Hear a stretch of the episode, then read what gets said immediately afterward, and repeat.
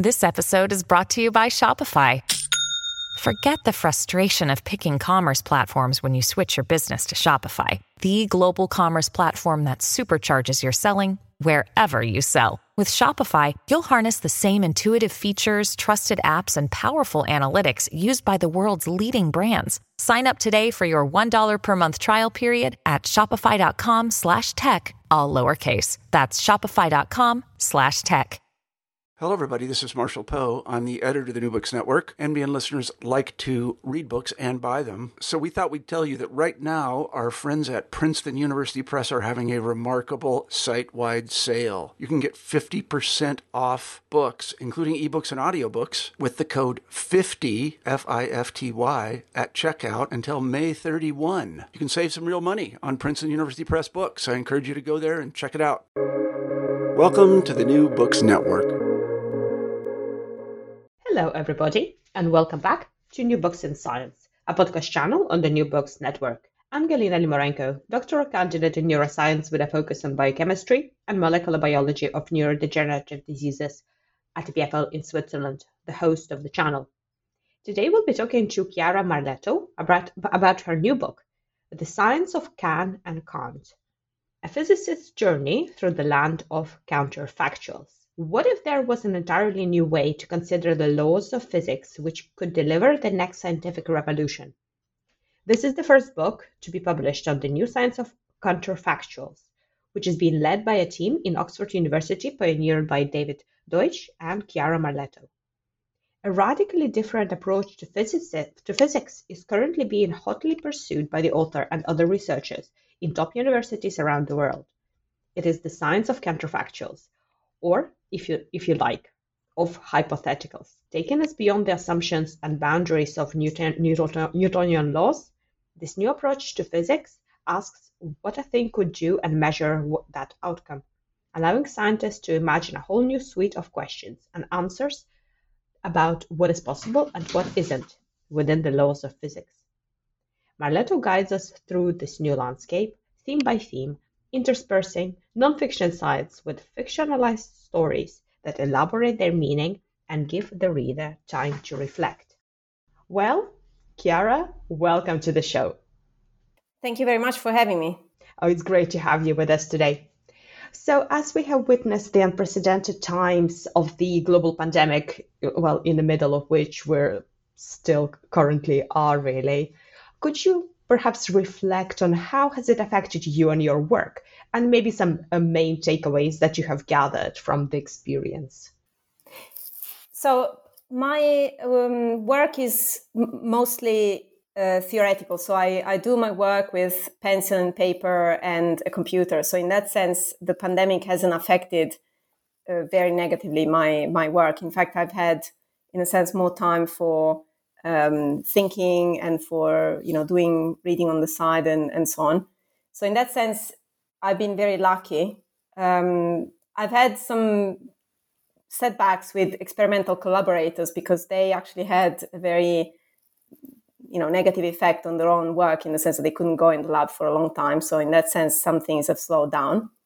But on the on the whole, I think um, my category, theoretical physicists, haven't been uh, that negatively affected by the whole business. I have to say, I mean, the major takeaways from the pandemic, uh, and the, the, the, most striking thing for me was this fact that um, we had to, as you know, as a whole, you know, thinking thinking about the the whole of humanity, we had to very quickly think on our feet in order to, you know, solve a problem that we were not prepared for. And I think in this sense, I was really stunned by the the way in which you know the vaccine research uh, was, uh, you know, just very quickly um, put together to to provide a very very strong and useful response in the form of creating, you know, very uh, effective set of vaccines that that were the way out of this of this problem really, and hopefully they are actually getting us out now.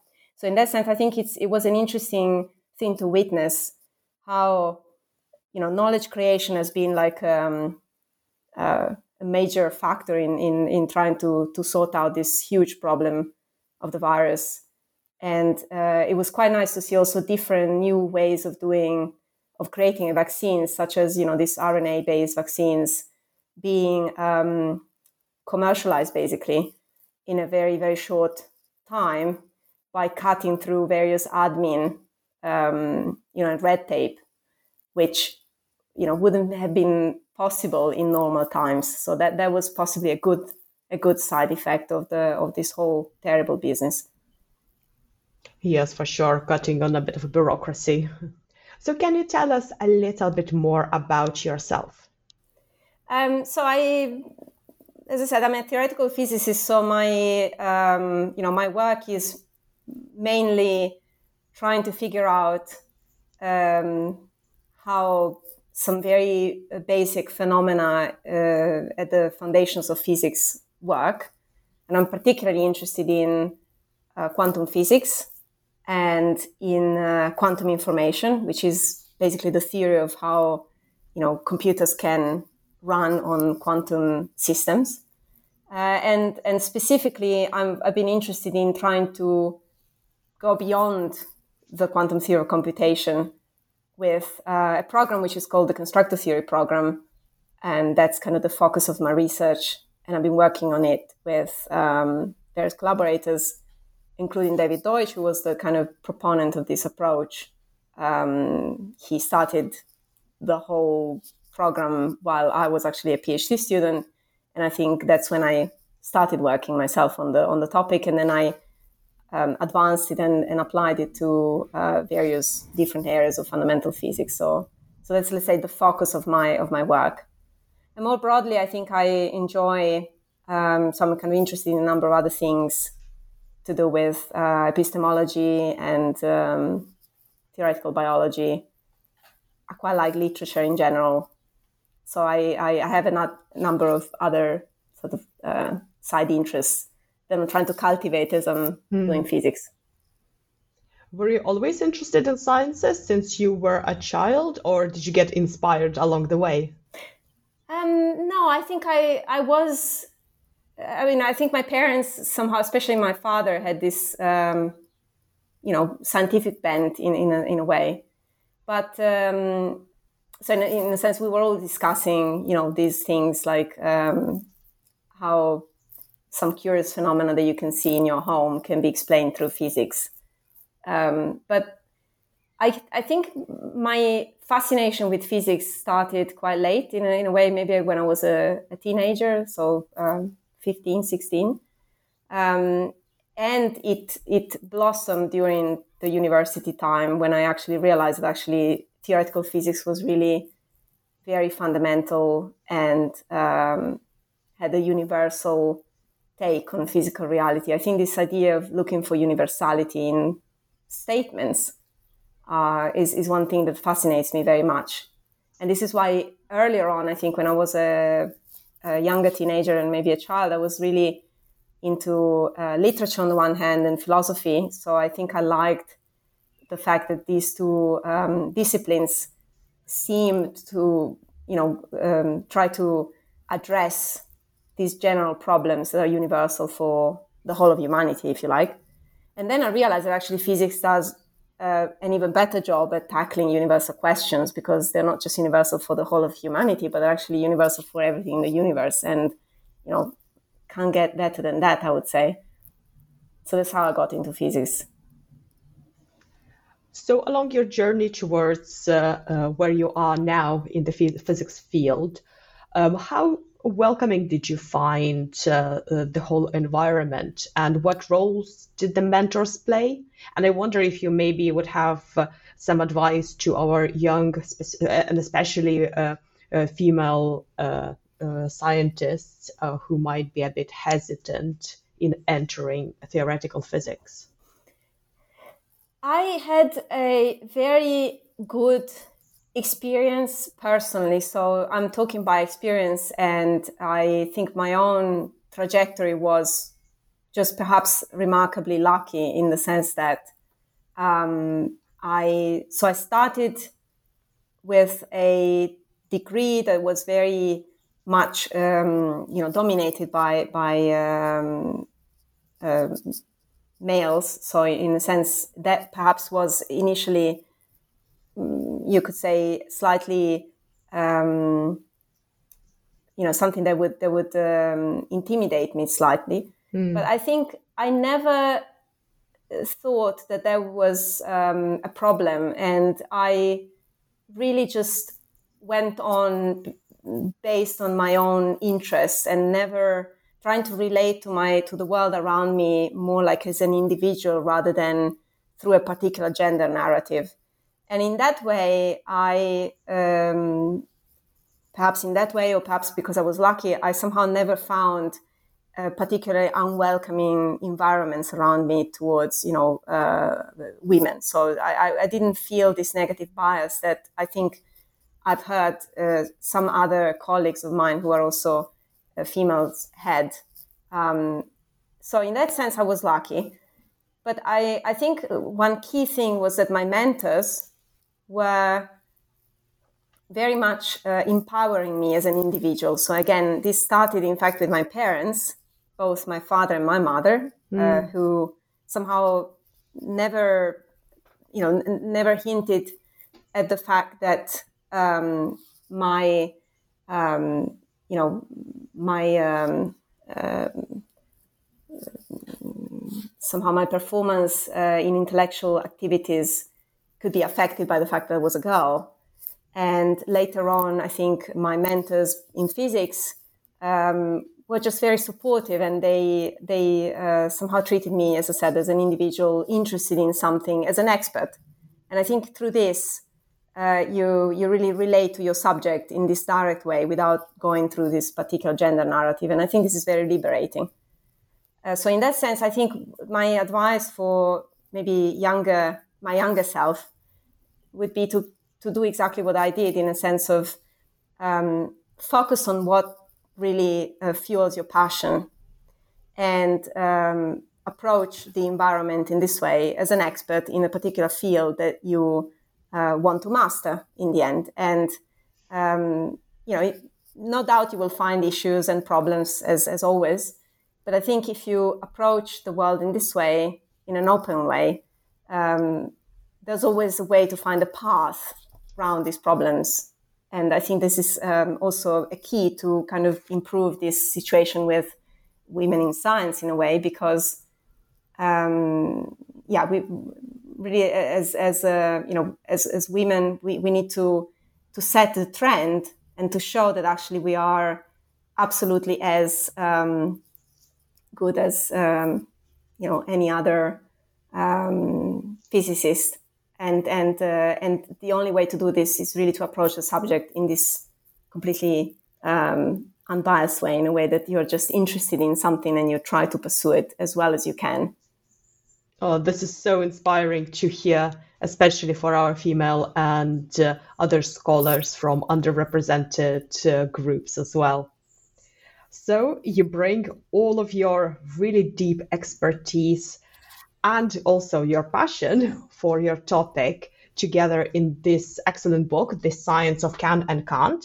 So, can you tell us what is it about and how did you come to writing it?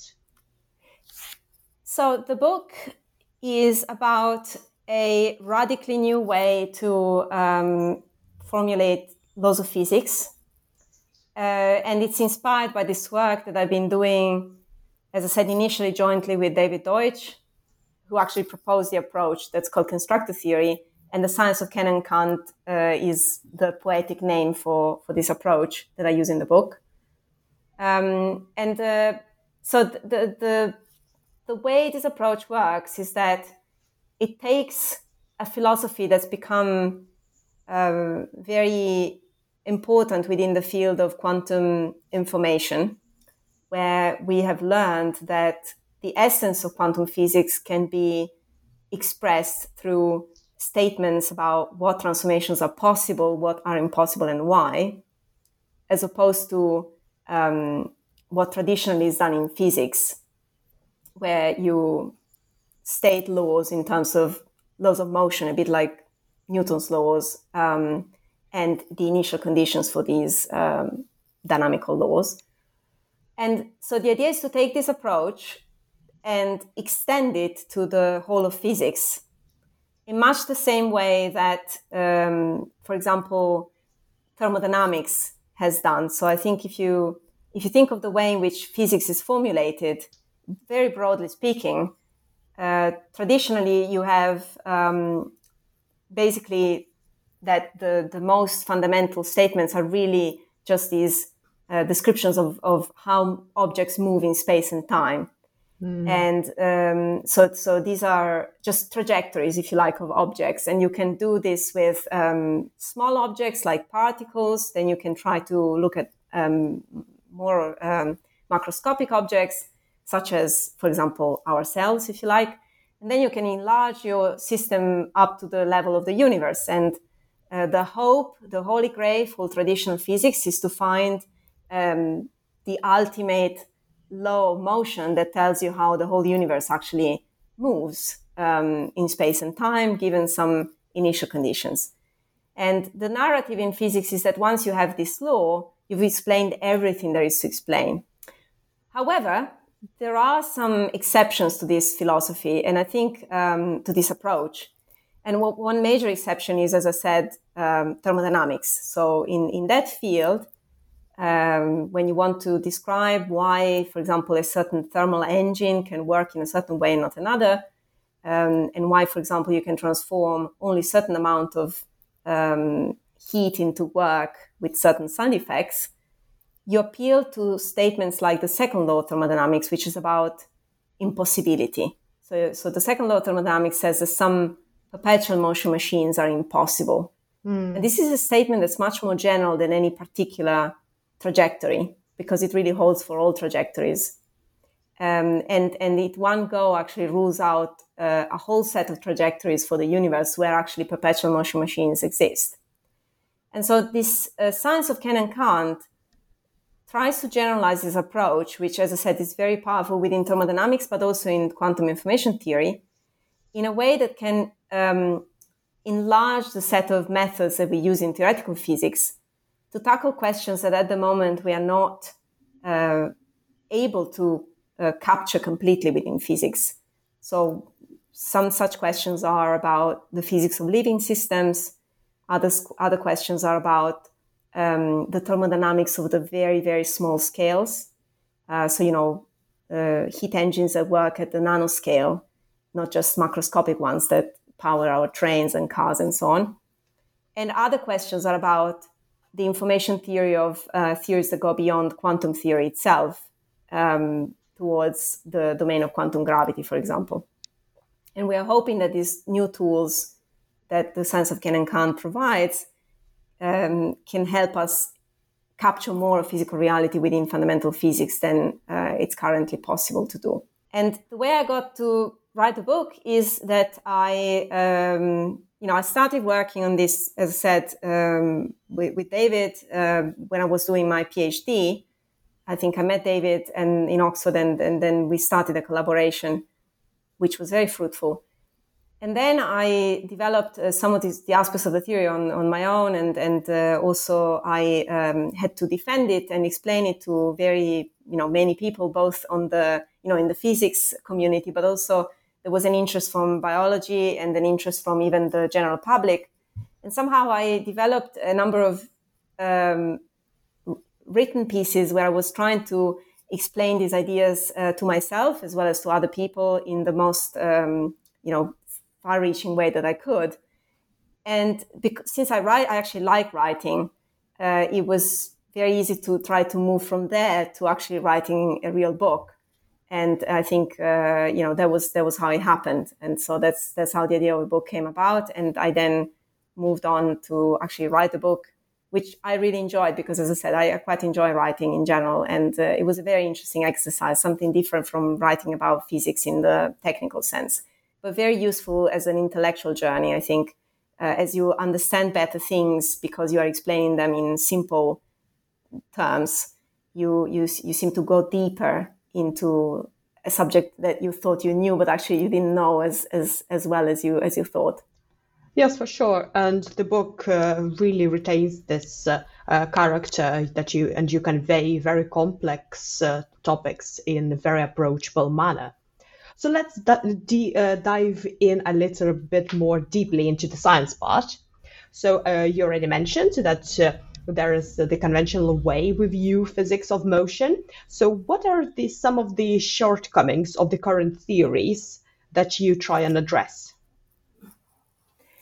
Um, so one uh, major shortcoming is that, as I said, um, when you so when you when you try to do physics in a traditional way, what you want to have is a um, low motion for systems, so that you can go in the lab and given some initial conditions for a given system, for example, I don't know the famous uh, you know apple that fell on, on Newton's head, uh, you can then say what is the trajectory that this particular object will follow um, once it's set on that on that in that particular initial condition. So uh, you know the apple can fall from the from the tree and then hit Newton's head, or it can be thrown at Newton's head. And in all of these cases, uh, it's important to set the initial conditions of the apple because that's what tells you where the trajectory starts. And then the, the laws of motion that Newton thought about unfold. And this logic is, is followed also by uh, general relativity as well as by um, quantum theory, which are the two most fundamental theories of physical reality we currently have and that have sub- superseded uh, Newton's laws themselves. Now, the, um, the problem here is that when you try to extend this logic to the universe, of course, you need initial conditions for the universe as well. But it's very hard at present to give such initial conditions. So there are some theories that physicists have proposed for the initial conditions of the universe, but they are not um, in the you know they're not as um, fundamental and as um, thought through as mm. say quantum theory and general relativity are, and so they are at odds eh, with, with, with the laws of physics that we currently hold as the best explanations of the of the physical reality. And um, moreover, it's very hard to test them. So we are a little bit in this uh, dark situation where to follow through this traditional approach, which wants to give a dynamical law for everything, including the initial conditions, you, we have to give the initial conditions for the universe. But it's very hard to get uh, a good theory going for these initial conditions. And so the principles that the science of Can and Can't um, appeals to since they are about possible and impossible transformations on subsystems of the universe, uh, we are hoping to be able to use them in order to constrain indirectly these theories of the initial conditions, thereby um, going past and, and bypassing this problem of what are the initial conditions of the universe. So, in a way, um, one so this major shortcoming of the current approach, which is how do we set the initial conditions of the universe should be solved by this new approach because we can explain the choice of initial condition in terms of these new principles. Um, so that's one thing. Then there is another problem with the current approach, and the, the, the problem is that um, the um, the um, somehow the the there are some phenomena that don't fit into this narrative of trajectories, no matter how hard you try. And some of these phenomena, as I said, are related to the physics of life, and others are related to the physics of information. And I think a very good example for this is um, this usual example that I like to give, which is let's say I'm, you know, you ask me why is it that a given transistor in a computer is off at a certain time during a computation? Now, the one way to answer that question is to say, well, it's off because um, you know the initial conditions of the computer were uh, such that um, you know in a different region of the of the hardware, other transistors were on or off at the start of the computation. So that's one way of answering, and of course. It uh, mimics this traditional approach to physics because it's all about trajectories of transistors and interactions between them and then their initial conditions. But there is a different answer that I can give you. And the, this answer could be, well, it's off because it's the end of the computation and the, pro- the computer was programmed to factor a number and the initial number was 15. And now that transistor, which is off, uh, encodes the number five, which is one of the factors of 15. Mm. And now this is a different explanation, you see, and it doesn't use trajectories or initial conditions, but it refers to what could have been, what other outputs and inputs you could have had to the computer and to the program that happens to be running on the computer. So it refers to a number of um, possibilities. And these possibilities are the kind of possibilities that the science of Can and Can't is all about. And uh, it turns out, actually, this is not just a fluke of this example, but all of the physics of information can be perfectly and exactly expressed within this approach of um, counterfactuals. So statements that refer to um, possible and impossible transformations. And on the other hand, is very poorly expressed with um, statements about trajectories of objects in space and time. And so by switching to counterfactuals as, as your basic things for laws of physics, you can capture information exactly. And it's not just information, it's quantum information as well. And then uh, the physics of life, which is based on information processing, uh, as well as other aspects of thermodynamics. So it's a very simple switch, but I think it can address this issue with um, some fields of uh, the traditional approach of, uh, to physics, which currently can at best express some of these phenomena that we haven't quite incorporated into physics. And we want to do better. We want to have laws that are exact about these phenomena, even though they are regarded traditionally as, as approximate and emergent in the traditional conception of physics. So, how can this counterfactual approach be applied to concepts such as quantum computing or energy conservation? Uh, so, the, um, these concepts are already counterfactual in nature somehow. They are already uh, informally uh, uh approached within physics in a counterfactual way. It's just that this is not acknowledged usually. So, it's a bit of a counterfactual approach in denial, if you like. So starting starting with uh, like um, uh, the uh, you know quantum quantum computation or quantum information, um, the so the basic step of quantum information is to recognize that there are some aspects that are um, shared by all quantum systems and these aspects are so irrespective of whether the quantum system is a photon or an electron or, um, I don't know, a neutrino or some other particle that is quantum mechanical and has some features that are different from the others. So all of these particles obey some general uh, principles that are about how they can process information. And this is the key intuition that the founding fathers of uh, the quantum computer had in the 80s and 90s. And somehow this is already counterfactual in nature because the basic thing that these systems um, cannot do is stated already by the uh, famous Heisenberg uncertainty principle.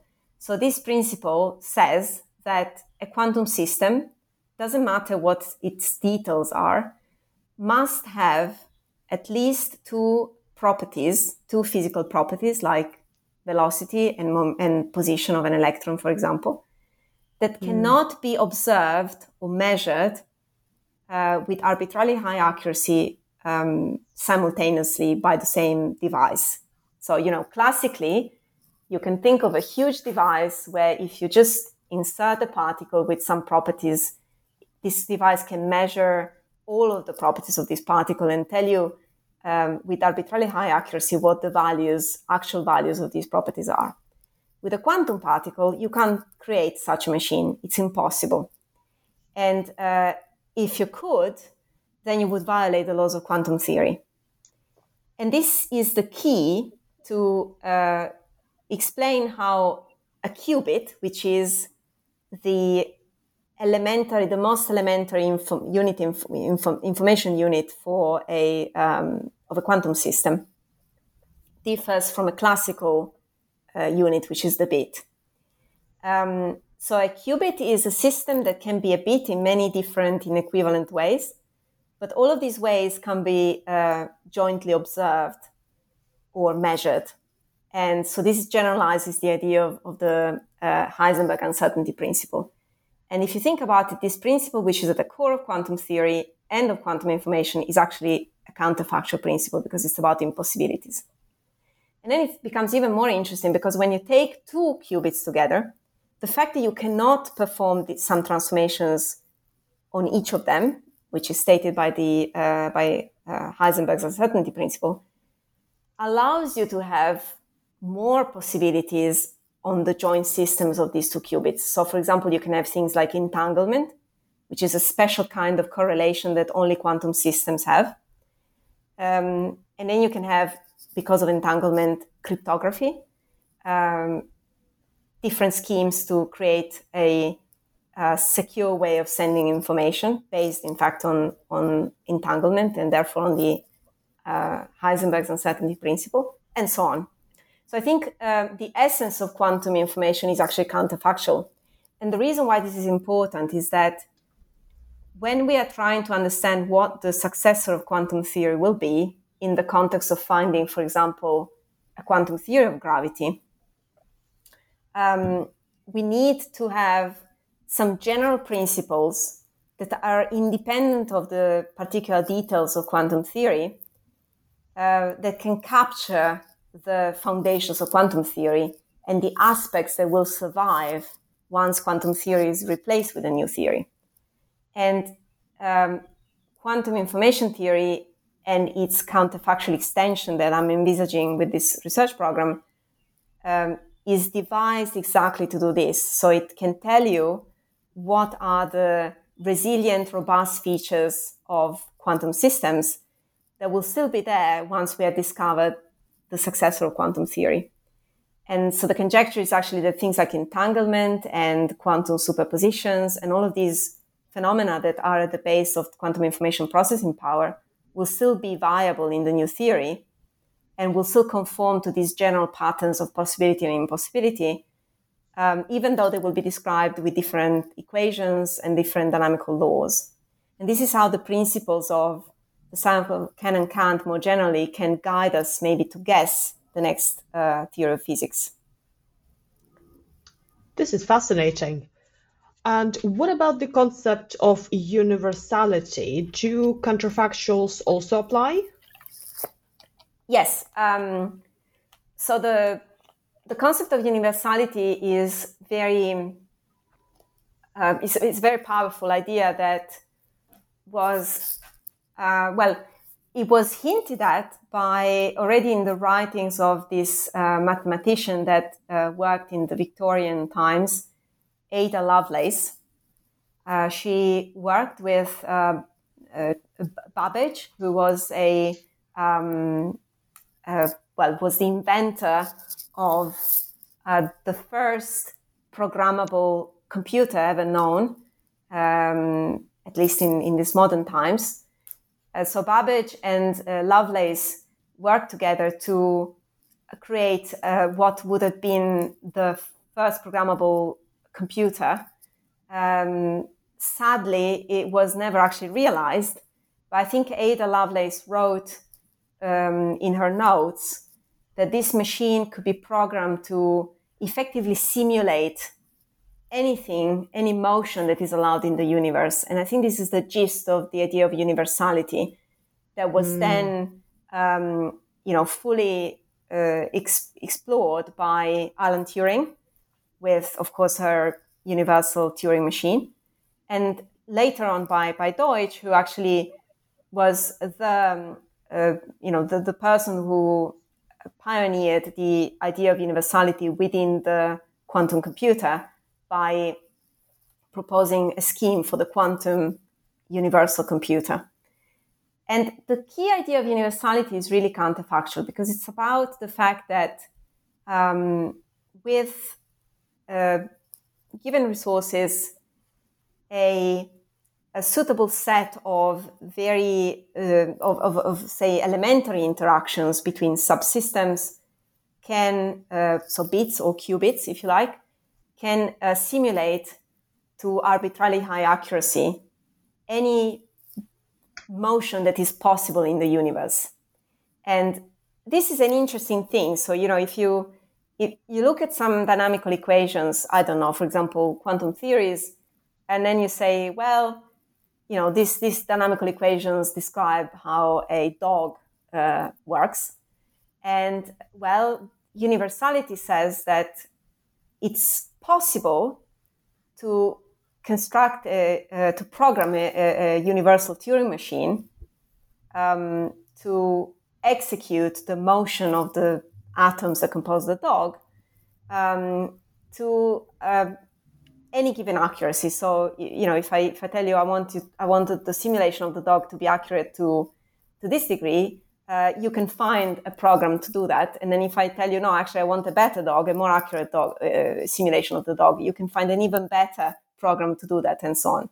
And this is a very non-trivial thing. It's a very non-trivial property of the laws of physics. Um, it's a conjecture. It's a conjecture principle, if you like, that that all good laws of physics should be like that. And uh, as I said, this could serve also as a as a guideline, if you like, for conjecturing future laws of physics. In the same way that thermodynamics, for example, the second law, has always guided us when we were trying to think of um, how to refute some proposed laws of physics in the past. And the idea is that these new laws about information could actually, based on counterfactuals, could actually uh, serve the same purpose and make us even more well equipped to, to guess future laws of physics. So you spell out very clearly why this new radical approach to physics may be necessary. So, what would be next steps to be taken to actually incorporate counterfactuals into the physics field? How difficult or how easy do you think uh, this could be? So, I think this is a, a program and it, it will take um, some time to develop it to its full extent. And um, so, one uh, so one thing that that we have been doing is to conjecture some of these new principles based on counterfactuals and then try to find connections between these new principles and experimental consequences, which is, of course, the way in which we want to go because we'd like to be able to test these new laws. Um, yeah, and recently I think there was a nice uh, proposal to test quantum effects in gravity, which um, I put forward together with a collaborator of mine in Oxford, Vlatko Vedral, and then a different team in London, uh, led by Sugato Bose, also uh, proposed in a slightly different form.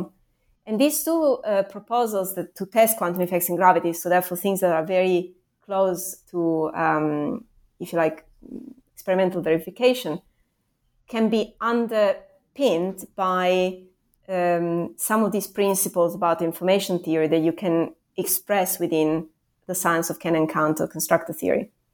And this is nice because this fact gives um, a robust underpinning to these tests, which is something that we um, as physicists find always very exciting because the game is always to try to find uh, conclusions that are as robust and strong as, as, as, as they can be. And somehow the, the fact that an experiment is based on foundations that are not um, dependent on specific details of laws of motion, but only on these general counterfactual principles is a very good thing.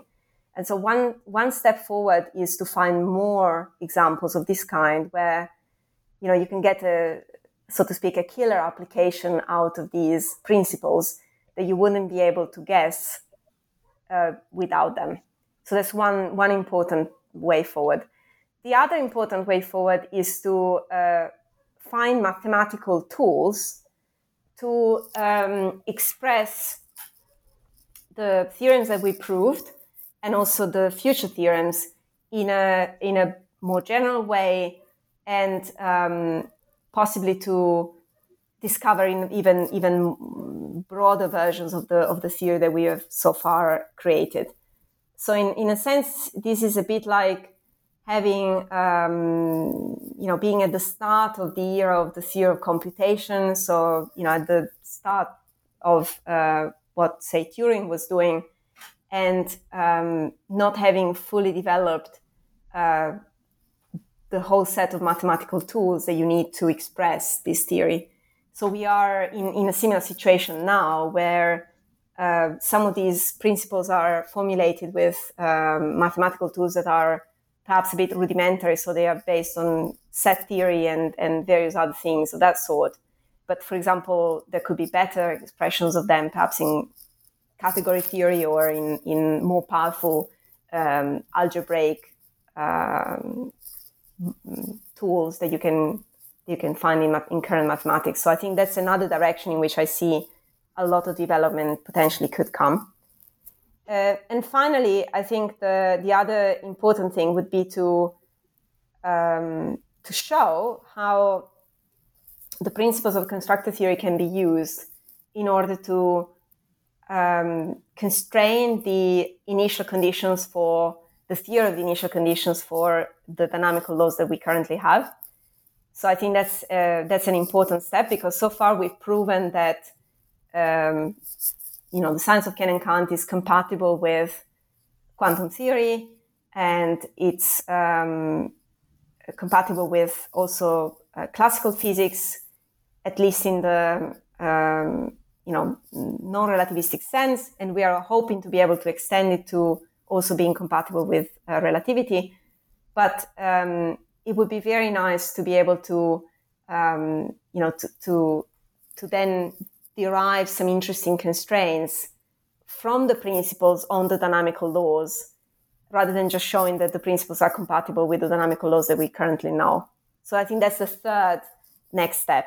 And I'm trying to work on on these um, together with some collaborators, and I think kind of there is a growing momentum uh, around these these these issues, and so we, we're hoping to have more more progress soon. So, from purely intellectual perspective, all of this is really exciting, but many might find it a little bit ephemeral, really, and not really think that this could be practically useful. So, I was just wondering if you have some ideas on, on what would be the most likely, even practical applications, something analogous to, for example, GPS, which of course uses the concepts from a very basic research? Yes, I think um, this is a nice question because it touches on on uh, on an issue which is somehow something that we theoretical physicists always um, in some sense, have at the back of our minds. Um, so every every theory that is, founda- is, is, is kind of fundamental. So it's very uh, deep in some sense. So it's kind of examples of these theories are, if you like, quantum theory or general relativity or Maxwell's theory of uh, you know um, light, and and and so on. Um, appears to be that so all of these theories are usually very far from specific applications and um, usually uh, you know they, they, they might so someone who is working on developing them uh, might appear as uh, simply following some um, some inner interest with you know uh, based on, on some some quest for I don't know unifications or trying to understand a specific phenomenon better. But it's always hard to make a link between these type of problems, which are fundamental, and a specific technological application, which may actually come out once you solve these problems. Um, mm. A similar thing happened with uh, Turing's theory, if you like, and in a smaller proportion with the quantum theory of computation. And I think I more or less, I mean, I talked to lots of people who worked uh, in the early days of the quantum theory of computation, where, um, for example, when David wrote his first paper on the universal quantum computer, that really looked like a curiosity that uh, you know most people within computer science, but also physics, were very skeptical of, and they were thinking that it could be like a philosophical curiosity, but you know how could it be connected to to applications? And then you know step by step, I think uh, with with uh, the work of you know many years uh, and many other people, there was a clear connection shaping up between that theoretical original proposal and the proposal of uh, other people like uh, Feynman, Benioff, and uh, Charlie Bennett, and so on, uh, and this whole enterprise of quantum technologies that we now almost treat as a almost like a, as an established commercial application. So, in this sense, I think this is a general feature of ideas that are uh, very fundamental. And um, so, the fact that they are far away from applications at first is actually a good sign in a sense because either they turn out to be wrong, but in an interesting way. And so, this is actually something that opens up a new line of inquiry or if they turn out to be right, then they actually will have uh, very, very important uh, developments in, in terms of technology later.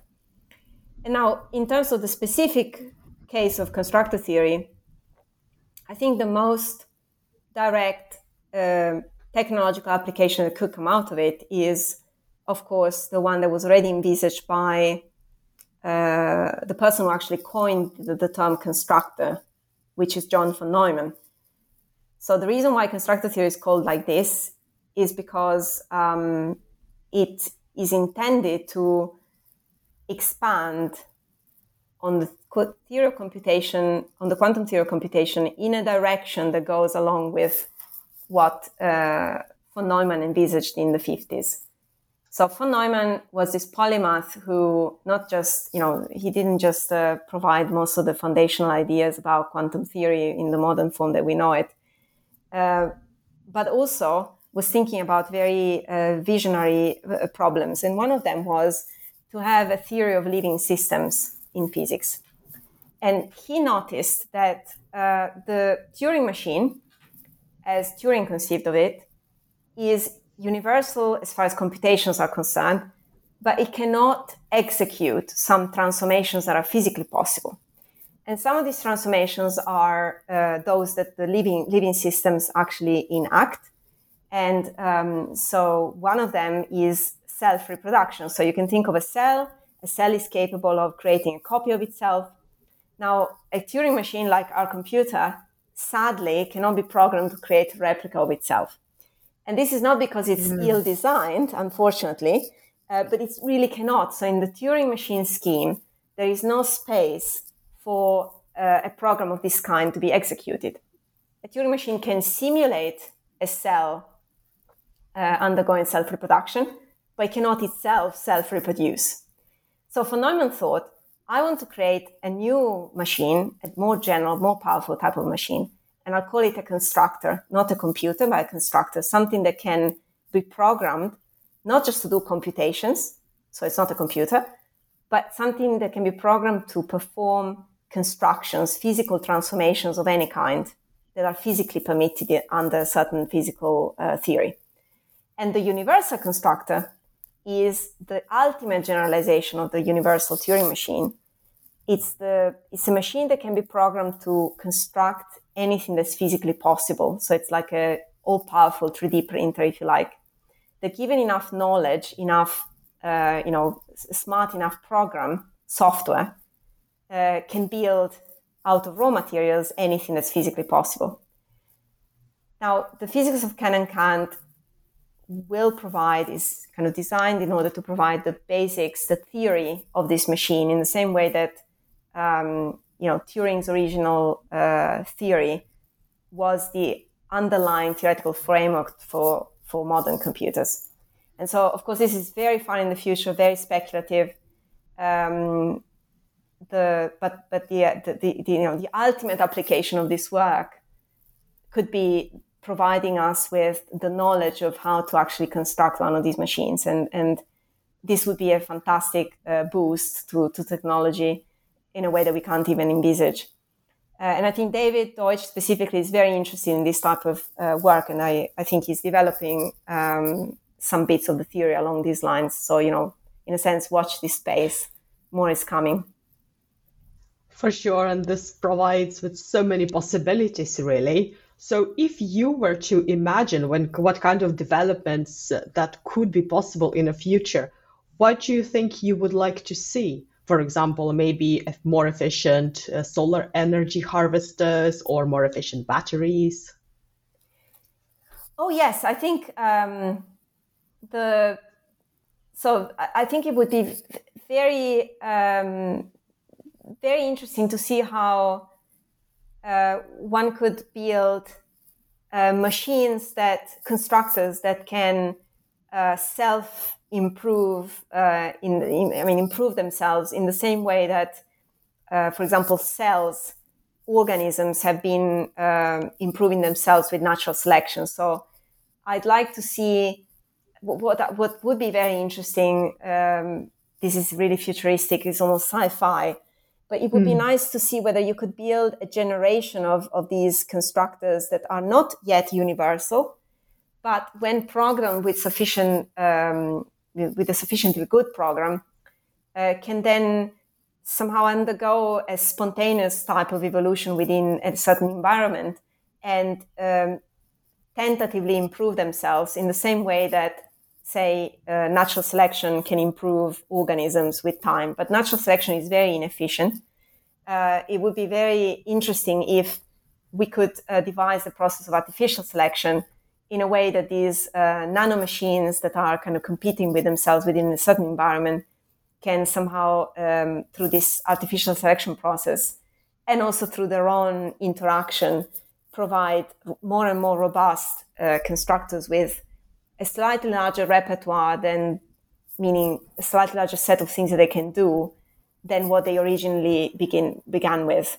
So it's a bit like, um, you know, when, when you look at organisms in the wild evolving from, say, bacteria um, to more complex uh, structures later, um, which then led to the rich, you know, biosphere that we currently have. I, I'd love to see an actual realization of this process in, in some kind of artificial lab, um, in, in a way that, that, you know, the person who created this lab actually gets surprised by the type of evolution that takes place for these programmable machines. I think we are very far from this. But I think that would be a, a very interesting um, enterprise to to to implement, and also to for which a theory is needed. So so I think this would help us also understanding better life and, and various aspects of, of living systems that currently are not uh, understood. So, were there any discoveries along your journey to writing your book, The Science of Can and Can't, that surprised you the most? Ah, that's a very nice question. Um, I so I think um, I was so I was surprised by the amount of unifications that you can find in different aspects of physics when you look at them from the point of view of counterfactuals. So it's very beautiful to see that, for example, you can um, treat classical and quantum information and also thermodynamics as emerging out of simple constraints of what you can and cannot do with certain physical systems. And so therefore it's not just, you don't need somehow the, the full um, laws of motion of classical physics or of uh, quantum theory like Schrodinger's equation to capture these things, but you need much less in a certain direction, much less in terms of laws of motion you don't need all the details. And you need much mm. more because you need to change the approach. You need to uh, care about what can or cannot be done on a physical system rather than about what happens to the physical system given a certain trajectory is following. So I think this is a very powerful. Usually, when when you get um, when you unify things in physics, it means that you found a regularity that is in common between different things, and this helps you describe all of these different things uh, in a way that was invisible before you realize that they're actually all the same thing. So in a sense, you know, this is the famous example is always Newton when you, when he realized that the, you know, the reason why the moon behaves in a certain way and the reason why the apple is falling, uh, the reason is the same. And in that, you know, a unification on that scale is huge and is surprising and uh, it's beautiful. And I think physics leads to such things. And in a way, the unification that I just described logically is, is similar in the sense that even if it's on a smaller scale, I think it's it's it's really interesting that it gives you this insight, this powerful insight in things that appear to be very different from each other, like thermodynamics, quantum information, and classical information. And instead, you can treat them all in the same way. So that was one thing. And the other thing is the fact that um, the there can be laws that are fundamental and exact about objects that are usually regarded as macroscopic, like computers or constructors. So it's it's counterintuitive, and um, most physicists would regard this as um, as as um, somehow unorthodox because you know we've been told, and and it's quite beautiful uh, the fact that physics has moved uh, away from you know anthropocentric notions uh, through you know objective uh, statements about trajectories uh, which don't care whether you know humans or other entities of that sort are around in the universe. But now it turns out that by studying things that uh, appear to belong to the macroscopic domain, and usually these things are supposed to be, un, you know, accessory and really parochial, like as I said, computers and constructors more generally, you can uncover deep regularities uh, that are important for for understanding the fundamental laws of physics.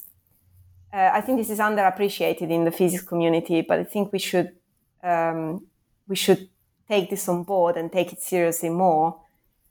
And by the way, it's not such a new thing in a, from, from, you know in, in a sense because thermodynamics already showed this to us. But somehow, since when thermodynamics was proposed, we've moved away from the fact from regarding the laws of thermodynamics as fundamental, and we want them, and we want to derive them from you know microscopic trajectories of particles. Whereas here we're saying no, actually, there's a different way of looking at the laws, which actually takes you know trajectories as perhaps less fundamental. And by sticking to this way, the way of counterfactuals, you can capture some phenomena that you would otherwise regard as hopelessly um, far from you know from the fundamental physics uh, domain. While in fact they are very relevant for it and they actually are even helpful perhaps to conjecture future laws of physics that could be the successor of quantum theory and general relativity. So it's a very very surprising insight i guess. Are these the questions that uh, get you out of the bed in the morning? Yes yes absolutely. I think it's um, it's really um, a blessing to to have um, you know it's it's like it's like having a, a, ladder constructed to go to the stars right? So you know every rung mm. is is a is a is a is something interesting. And i think having i think this is true of all intellectual activities. I don't think physics is any special in any way. When you when you're really passionate about something or you have um, um, some beautiful problem to contemplate. It really is like a ladder to the stars, and I think it's it's very nice to know that the ladder is there when you wake up in the morning because you know you for sure that's an incentive to get out of bed and do something. Uh, and it's it's very nice. It's very beautiful, and I I think I hope actually that most people who are involved with creative endeavors um, feels in the same way. Oh, yes, for sure. Well, we've taken up a lot of your time. So, what are you currently working on, and what would be your next project? Uh, so, now I am working on um, a number of different things. I think uh, one important thing is to is this one that I mentioned earlier. We would like to have a connection between these uh, principles of the science of Can and Can't and some um, direct experimental prediction. So I am working with also some uh, students of mine um, in in Oxford uh, on finding um, a, an interesting uh, application within thermodynamics, and this is work I've been doing with uh, Maria Violaris. And then I'm trying to find also um, a mm, kind of interesting application within the context of um, this experiment that I mentioned on quantum effects in gravity. So this is something I'm doing with Vlatko Vedral and uh, a student of mine who's called Simone Rijavec. And um, finally, I'm trying to um, somehow guess uh, also some better mathematical f- formulation for some of these ideas within constructor theory, within the science of Can and Can't. Uh, and is something I'm doing with uh, another student of mine. It's called uh, Nicetu Tibau Vidal. So I think um, you know this is like takes takes up a lot of my time right now. Um, and then I'm I'm uh, um, trying to find new problems. So I think it's it would be very nice to be able to apply this um, these new ideas of constructor theory to new issues. And one of these issues, which is interesting, is um, how to understand clocks and time within uh, the science of Can and Can't, because these principles that I talked about, about counterfactuals, don't mention clocks or dynamics explicitly. They don't have motion in them, they're timeless. And yet, we would like to be able to express clocks and dynamics within within the science of Can and Can't. So I think this is another side project that I'm doing with uh, with David. Um, and uh, and then aside from that, I think physicists always read a lot. So I'm trying to uh, read as as much as many interesting things as I can. Uh, so that's where we get usually inspiration by by you know um, poking here and there things that maybe we're not really working on actively, but we just find uh, fascinating. And so I'm kind of um, looking for for the next uh, nice problem to address in this vast set of things that I'm not yet completely aware of. Uh, so I think this is this is what what I'm doing right now. This sounds super interesting. So, where can our listeners find more information about your work and also your book? So I think there are two uh, websites. Uh, one is um, chiaramarletto.com, which is my personal website.